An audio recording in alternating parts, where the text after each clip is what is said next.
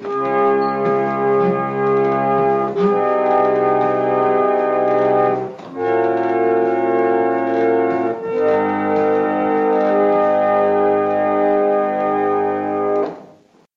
and welcome to Ipse Dixit, a podcast on legal scholarship.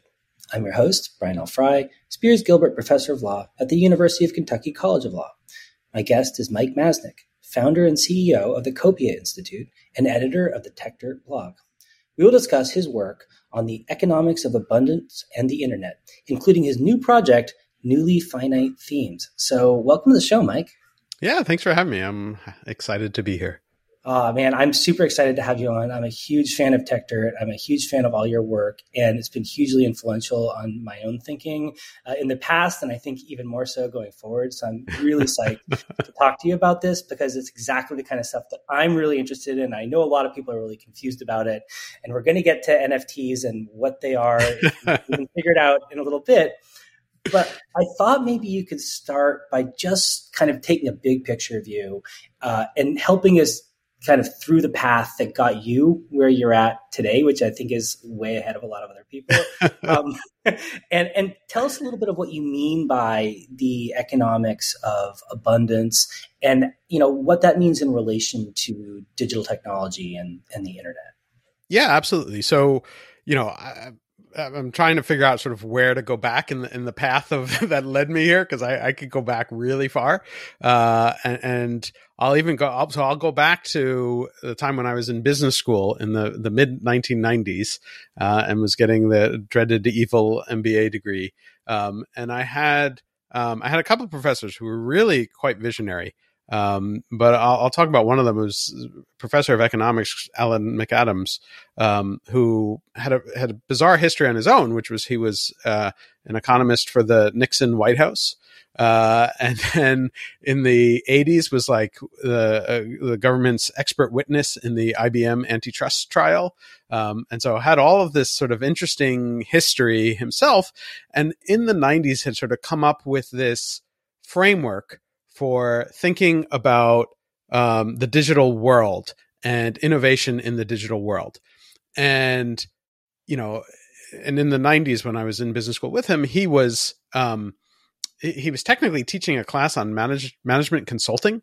Uh, and so like, you know, all these business school kids wanted to go into management consulting and make lots of money. So they would all take his class and he would come in and he was in his 70s at the time and looked older and he would come in in a, in a, suit and a tie and sneakers and, and half the time his sneakers were untied and he was just sort of unkempt and, and he had these um, these ideas and he would present this idea uh, what he would refer to as the university model and he had this vision of the world that of how innovation in the digital world worked which he called the university model and he was not good at explaining it and all these kids were sitting in class going, what the hell is this? I just want to learn how to go tell P&G, you know, like how to sell more soap.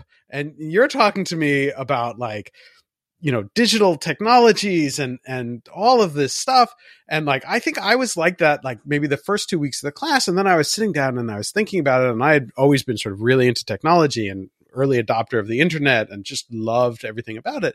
And I was kind of working through all the stuff that he was talking about, and all of a sudden, like a light bulb went off, and I was like, oh, he's right. Like he he gets it. He's terrible at explaining it, but he's got a really good point about like the way that that digital technologies work and the nature of like sort of how widely available things are. And when information is widely available, that changes things. And all of the stuff that we think about in traditional economics around like scarcity and how economics is the you know the uh, you know understanding uh, you know resource allocation in the presence of scarcity doesn't necessarily apply when you're talking about information and information is widely abundantly infinitely available. And so suddenly you have to look at it in a totally different way.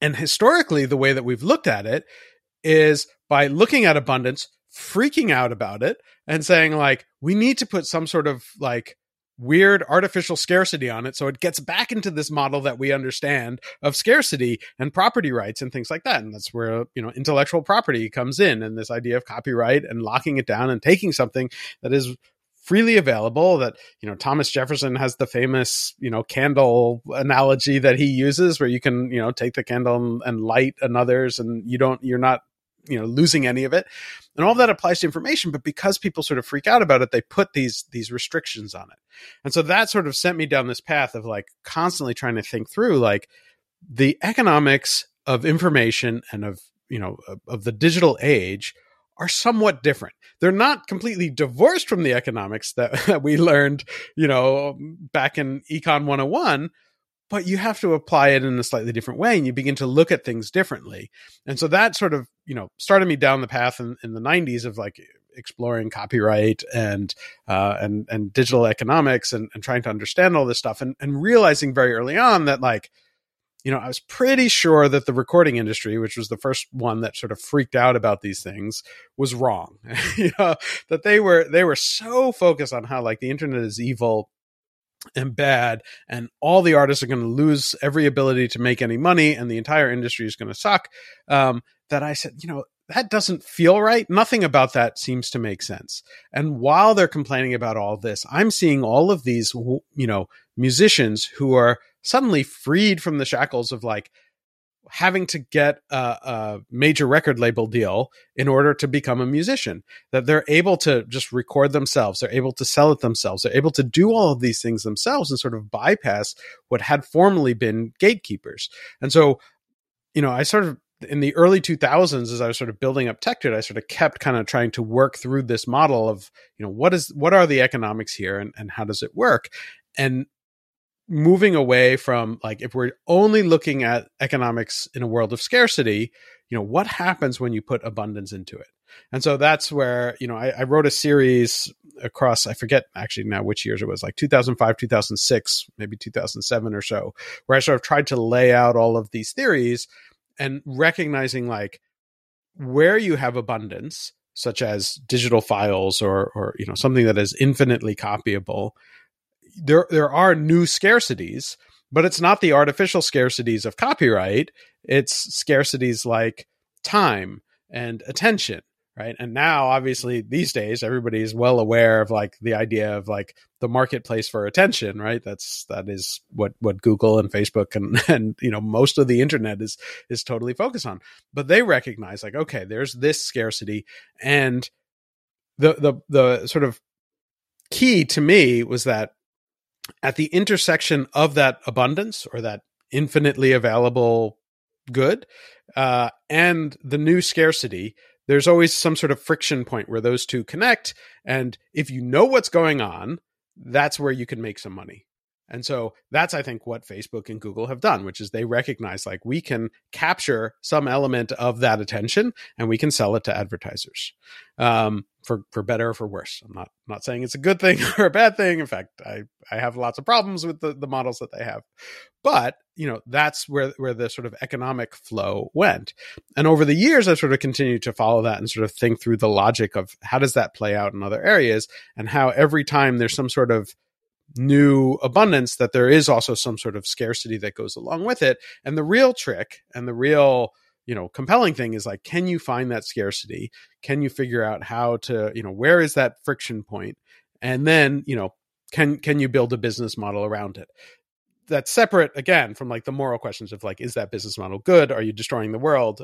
Or or what? But just from a purely economics understanding point um, I, I, think that's that's been the key and that's so that's a lot of the the focus of of my work in the sort of 15 years since then since i wrote that so one distinction that you made, or kind of an evolution in your own thought you described, was from the idea of an economics of abundance to like an economics of infinite ability. Yeah. And I think you could say a little something about what the difference between those two is and why you think it matters in this context. Yeah, absolutely. And I do think it's important because I think most people do talk about abundance versus scarcity. Like that's the sort of natural, you know, opposite of scarcity is abundance. Um, but the thing with with you know digital goods um, in particular is that like abundance doesn't really capture what it is that they are right it, they are infinitely available like you can co- continue to copy it at no cost right abundance means you have a massive pile but you are still you know you know if, if you have just like I'm, I'm blanking on what it is, but like bushels and bushels of apples, right? Like you can have an abundance of apples, but every time you eat an apple, you are still taking one apple away. With with digital, that's not like your consumption of it does not diminish mine in any way at all, and in fact, you can always make more copies without any any realistic cost. Um, and so, in that sense, it's it's infinite. And once you get to the point that it's infinite, you know, you sort of have the reverse of of zero, right? like, uh, you know, I, I sort of, and there's some dispute, and I'm not going to get into like the mathematical disputes, but like, you know, I, I, sort of see zero and and infinity as as sort of the flip sides. Um, and you know, part of my thinking in, in getting into this originally was like I had completely randomly in a used bookstore found two different books about zero and the history of zero. And I was reading these books and they were fascinating. And like nobody ever, Uh, you know, unless you've read these books or really want to get into it, like you don't think about the history of zero. Zero is just there, right? It's nothing. It's between one and negative one, right? And it's sort of like that that boundary between positive and negative. But like what was fascinating was how difficult the concept of zero was for ton multiple civilizations, right? They would like you know there were all sorts of civilizations that were sort of trying to to put in place mathematical concepts and they didn't have the concept of zero and they couldn't figure it out and it just like completely was upsetting to them that there might be a zero and they just sort of completely stayed away from it. And so you have you know centuries of societies who don't have zero as as part of their society. And it's only like and then when it came out it was like really controversial. So you have societies like experimenting with the use of zero and it's like a huge controversy and zero comes from the devil. I mean there's like all of these crazy things. And the same is kind of true for for for infinity right? This concept of like something that is infinite is mind blowing and and really difficult to wrap your head around, right? You can understand very large number, but infinite is not very large number. It's infinite. It's beyond that. It is un, you know, unending. Uh, and, and that's really, really difficult to impossible to sort of comprehend.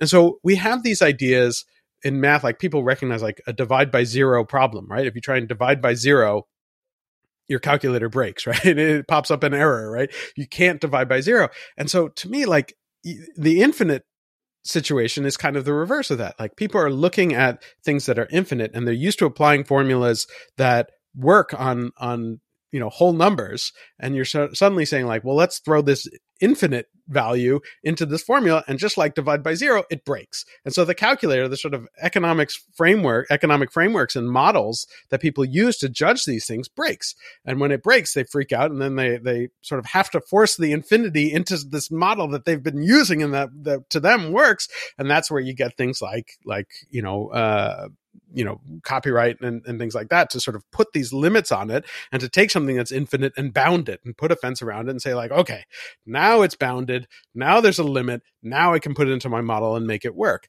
and so I think that it is important to say, like, just like zero exists in the world, and we have, you know, figured out how to put zero into mathematical equations and have an impact and figure out what do you do when that happens, we have to do the same for economic models and and infinite goods.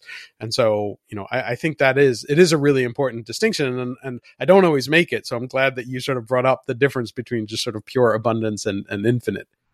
Well, so shifting uh, subjects of conversation slightly, uh, there's another strand of your work which I think is different but related to what we've already been talking about around the kind of distinction between uh, protocols and platforms. So mm-hmm. for kind of non tech oriented people. I wonder if you could kind of like just briefly lay out what that distinction is, uh, what it sort of looked like historically, and, and why you think it matters going forward in terms of thinking about the kind of structure and um, regulation of the of the internet.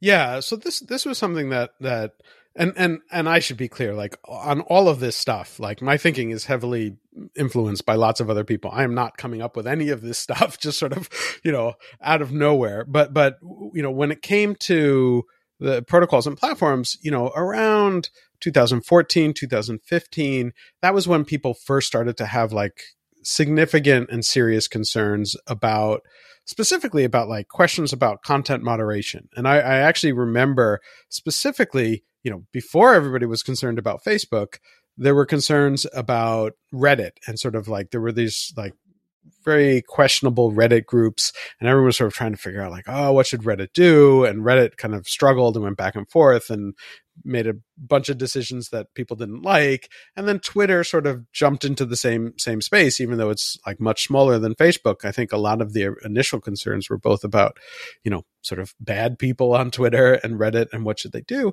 And i was trying to like i was sort of struggling with what should they do? And i come from a you know a, a uh, traditionally you know optimistic about the internet standpoint where i you know i believe in the promise of the the open internet and this idea that it would help enable lots of people to have voices and that it would you know create all of these these opportunities.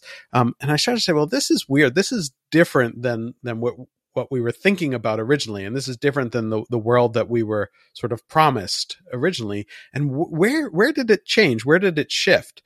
And so you know part of what i was thinking is like i kind of went back to like the early days on the internet and you know i would use usenet and and be in different groups and and um, you know and, and different tools would come around every few years. So like when i got on the internet it was before the world wide web existed but there was something called gopher and i would use gopher to like check the weather every morning and it was like this little text based thing and you, you go down these menus. And then the world wide web came along and i was like you know and something will come along after the world wide web. That'll probably last a few years and then there'll be whatever uh, you know comes after that.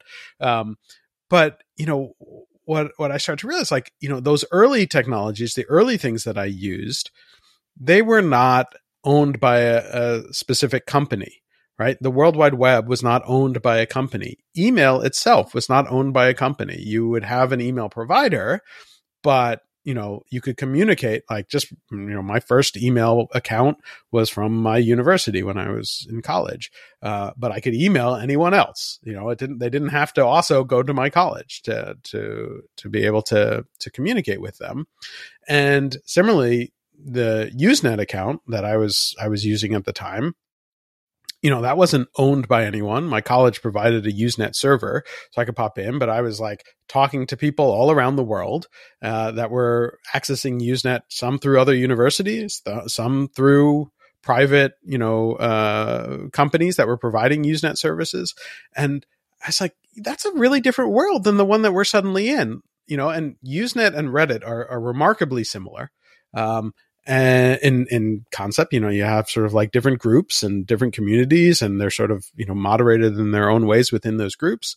Um, and yet reddit is wholly controlled by reddit inc you know this this corporation based in san francisco whereas usenet wasn't like that. And so that's where i began to to look at what are the differences and and realize that like you know the early internet technologies were not owned by a corporation. They were protocols. They were you know we are going to map out how this works and anyone can implement it on their own and connect. And so all of these things are interoperable and they connect. And different server providers might build in different features or they might say you know uh, I'm operating a Usenet server and I don't like these news groups, so I am not going to allow access to them. But there was this sort of competitive element to it too, where you had different things. And so if you were uncomfortable with that, you could find a different provider. Or if you wanted to support a provider that was providing better services, you could support that different provider. But you would still have access to most of the same content and you could still communicate across those different instances. And that's different with the services that we have today, whether it's Reddit or Twitter or Facebook or, or whoever, that those all became sort of siloed platforms owned and operated by those companies. And that's that's a really different kind of internet. And I don't like I, I understand how that came about. In in part of doing that, like it goes back to the other stuff that I was talking about, which is that they recognized, you know, the the uh, scarcity of attention. And the best way to monetize that was to sort of have control and to suck up all this data and be able to, to sell that attention to advertisers in a better way. And so that is a natural, uh, you know, progression, but not necessarily a good one. So, so I ended up writing this idea that like, maybe we would be better off if we started to think back towards this world of, of protocols and could we move these giant companies, these sort of siloed, info, you know, information, uh, you know, collectors into something that where, you know, it's not just one big company, but it is a protocol that different different entities, whether they're corporations or individuals or nonprofits or whatever, could implement their own things. People could continue to communicate. You would have more interoperability. You would have more ability for people to to communicate across these different things. Um, you could also implement a lot of different approaches to innovation that way. You wouldn't be so if we're talking about Reddit or Twitter, you wouldn't be reliant on whether or not Twitter wants to implement an edit function, uh, which seems to be the number one demand there. you know, different implement implementations could say like we're going to implement this, and you could get sort of competitive innovation at that level, right? So the the underlying protocol could be set in place and say everybody's going to use this sort of, you know, for lack of a better term, like you know Reddit protocol or Twitter protocol, but different people can implement it, and suddenly you're building a competitive level a competitive layer above that where you know you could have a different interface you could have different filters. You could have different content moderation tools. You could have you know somebody wants to do the one where it's all wide open and you have to sit through abuse and harassment and spam like go for it. And we'll see in the marketplace whether or not anyone actually wants to use that that platform or not. And so it just struck me as a as a really interesting approach to all of this. Um, and then the Knight Institute at Columbia had asked me to write a paper on it. Um, and so in 2018, I spent a, a, bunch of time kind of working through this paper on like what what is what does a protocol world look like as a, as opposed to a platform world, and also, you know, I, I put the sort of seeds of it into. I didn't go that deep into it, but like why internet companies actually might want to embrace it, even though very clearly it would be giving up some significant level of control and that sort of you know that point uh, uh, uh, you know why everything headed in this direction in the first place which was the ability to collect all that data to then sell to advertisers. And so i wrote this paper that sort of tried to push people to think through like why that world might be better for everyone for a variety of reasons. Better for users gives them more control um, better for competition because it allows for new entrants and and the easy switching between different different systems. Um, and even and this is definitely the hardest sell, better for the companies themselves, you know, because they wouldn't be facing, you know, having to to go in front of Congress every six months and say like, you know, yes, I understand bad people use my platform. We're doing our best, you know, and, and, and, you know, in Facebook's case, having to hire 50,000 different content moderators and then making them suffer through seeing the worst of humanity every day. Um, and so it struck me as like, maybe this is a better approach. And so I wrote that paper. Um, got very little attention for a few months and then then Jack Dorsey saw it uh, at Twitter and so then Twitter was like oh yeah this is a good idea. We're going to do this. Uh, and so now they're they're working on a project which is somewhat inspired by my paper not just my paper but a, a few other things also. Um, and so that's an experiment that's kind of interesting that that I'm sort of paying attention to as well.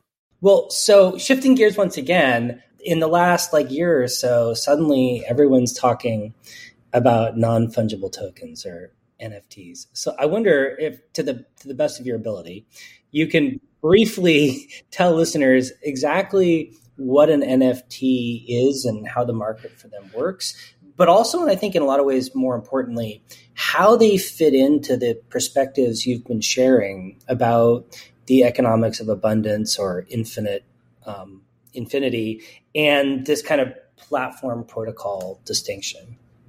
Yeah, and and to be honest, like I'm not sure anyone can give a really good description of what NFTs are, and I'm still figuring out and sort of trying to understand it. But you know, the idea is like, you know, as I was saying earlier, you know, a digital product is infinitely copyable, infinitely available. Someone getting another copy does not diminish the the copy that anyone else has.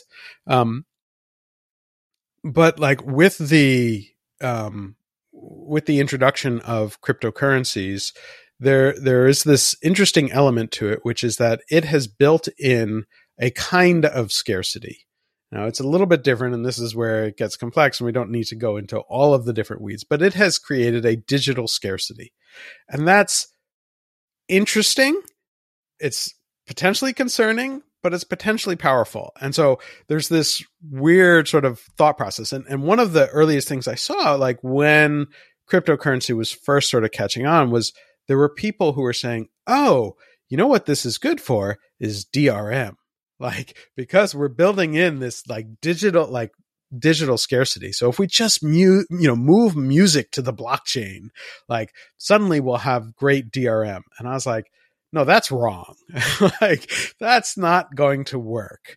Be- and and you know there was sort of a you know, and I was sort of trying to, and I, I can't remember if I ever actually wrote this or just thought it, you know, but, but I, I, I had gone through this thought process where I was like, you know, I think there's something interesting in this idea of creating digital scarcity because it is a new scarcity.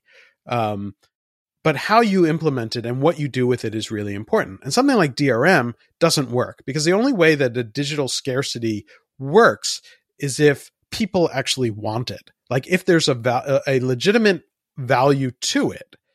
And DRM is not that, right? DRM nobody wants, right? It just pisses off people. The only people who want it are the people sort of, you know, offering the products and and, and that's no good because you need the, the the actual consumers of it to want it. And so using cryptocurrency as a DRM doesn't make sense to me. But the the NFT space sort of came at it from a different angle and suddenly I'm like, "Oh wait, there's something interesting here."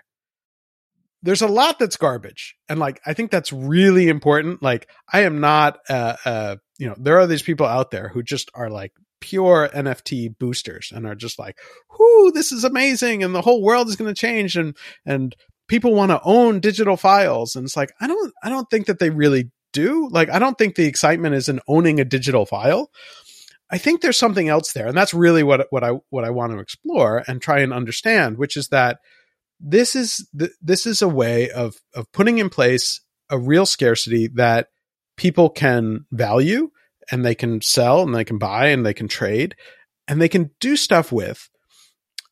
And in some in some parts of it are are silly and and ridiculous but the thing that strikes me as really interesting about it is is not so much you know I, I, have sort of gone i'm realizing like i haven't quite explained what an nft is. So like for people who are listening right i mean so technically the nft is is basically just like a bit of code attached to the blockchain that points to a digital file and says that you i don't want to say own because it's not own right? Like you you you have claimed this little link to this piece of content right which feels weird and and is partially nonsensical.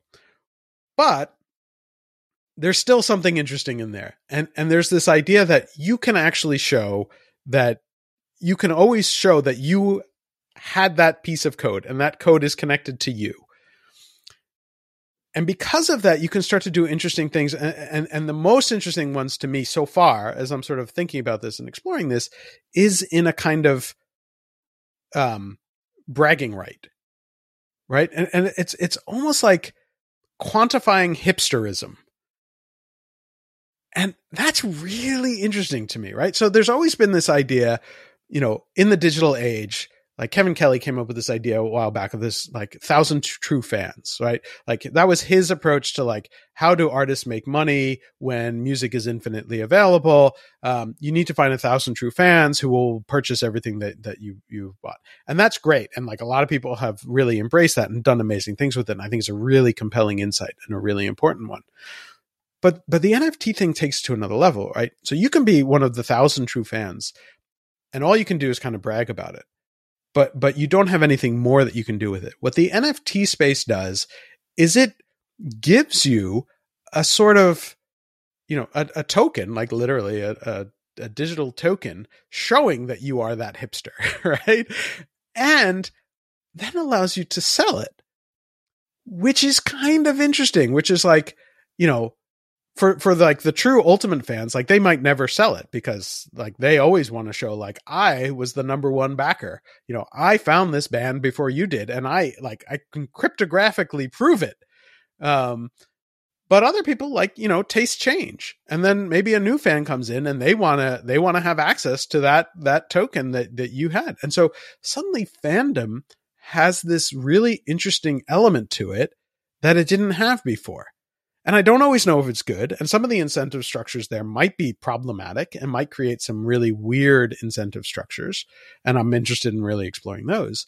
But it is this new kind of scarcity in proof of fandom that I am really, really fascinated by because you know, when I wrote the original thing about economics of of infinite goods, um, you know, I was I was focused on time and attention as these new scarcities, and I believed that there would be other new scarcities that would come up, but the scarcity of like being able to prove that you're the number one fan of someone was not one that had occurred to me.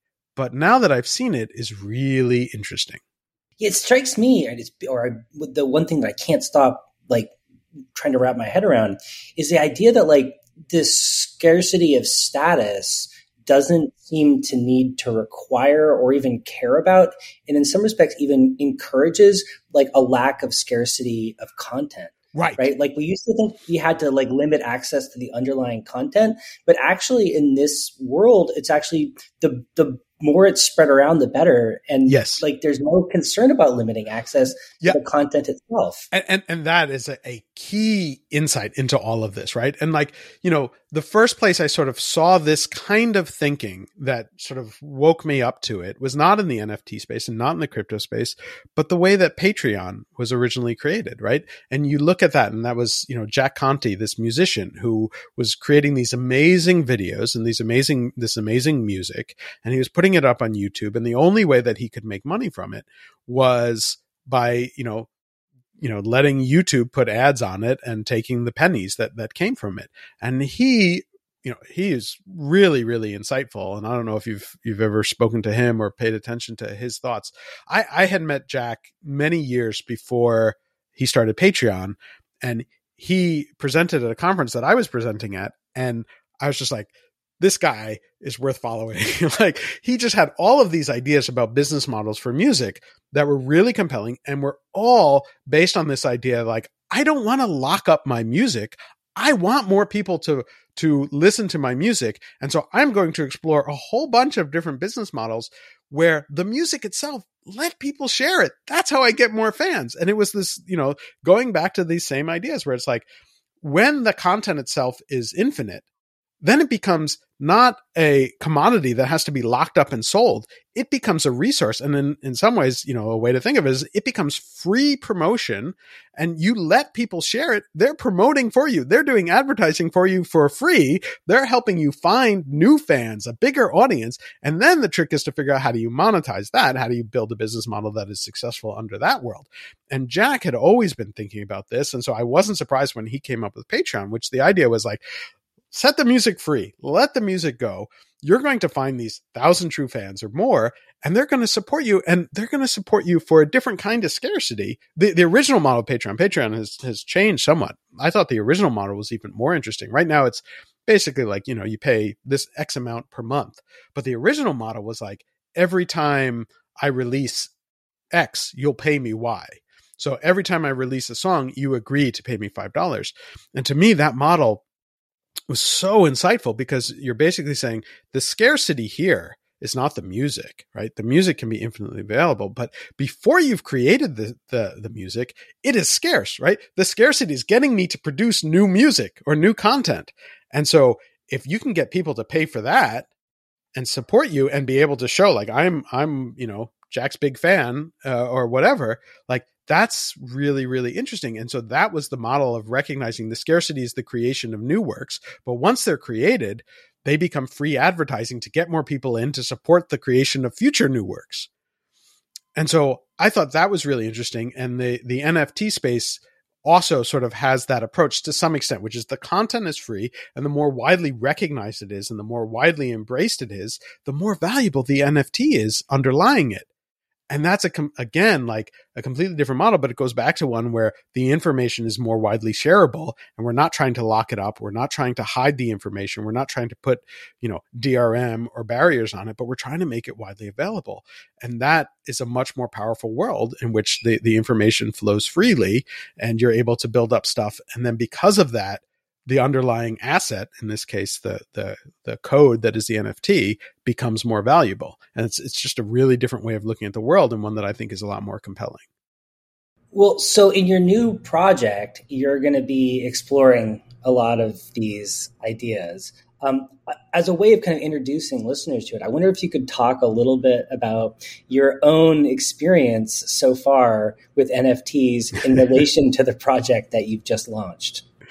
Well, it's it's been interesting. So so we're using this platform called Mirror, which is sort of built on this idea of like uh, a more decentralized uh, publishing setup that embraces NFTs. Um, and so um, some people involved with Mirror had reached out to us originally because people were asking for, you know, they wanted someone who was sort of thoughtful about the space and not just like a pure NFT booster, because there are plenty of those, to like do a kind of more thoughtful exploration of the economics of NFTs, the legal situation around NFTs, and sort of the cultural analysis of NFTs. And this is just exactly kind of what I was starting to think about. And then the folks at Mirror were like, hey, you know, we have a lot of people interested in potentially backing this kind of thing. Would you want to do that? Um, and so, you know, it was interesting. We we actually spent a long time. I mean, they originally approached us in March, um, and so we had a very long conversation with them and sort of thought through stuff and and sort of tried to write up, you know, what would this look like. And while we were doing that, Mirror, which is a startup, you know, they were iterating and changing their platform. So like I think we sort of finally got ready to we said like, okay, I think we can launch something around May. And then they're like, well, we've completely revamped everything that we've done. so we're like, okay, let's take a step back and rethink about this and think about how do we want to do it. We made some changes and then there was sort of another big change. And so we finally got it launched, uh, you know, uh, a couple weeks ago now, um, finally got to the place of that. And so we're, we're sort of exploring that. Um, you know, and, and so there is this learning curve. Like anything in the sort of crypto space does involve a learning curve and and discovering, you know, different weird facets of it that are different than than what we're used to the way the web works. Um, but you know, I, I, thought that was important in its own right to sort of learn, um, you know, how how all of this works. Um, and, and so, you know, just to explain the project itself, we basically have have this. It's a you know, a crowd fund. It's sort of like a traditional Kickstarter to some extent to say we want to write this paper. Um, you know, do you want to back it? Uh, but it had a couple of interesting features on top of that, which is that well, one, anyone who backs it gets a piece of a token. We created a token TD NFT for Techdirt NFT. Um, and eventually, when the paper itself is created, the paper itself will be sold as an NFT, and any of the proceeds will go to the token holders of it. Um, so backing the the project might get you some return. I we make no promises that that anything will will come of it, and and it may not. Um, nobody might want that that NFT eventually, or maybe maybe people will value it at ten bucks. You know, who knows? Um, and um, but then we had we had some other features in there where if you backed at certain levels, you would get access. You would get other NFT potentially. So, you know, we had if if you backed us at at one ETH, um, then we had fifteen of these protocols, not platforms, uh, NFTs. Excuse me. Um, basically, you know, we thought that would be interesting to people who really liked the original protocols, not platforms paper, and wanted to back this as a sort of sequel.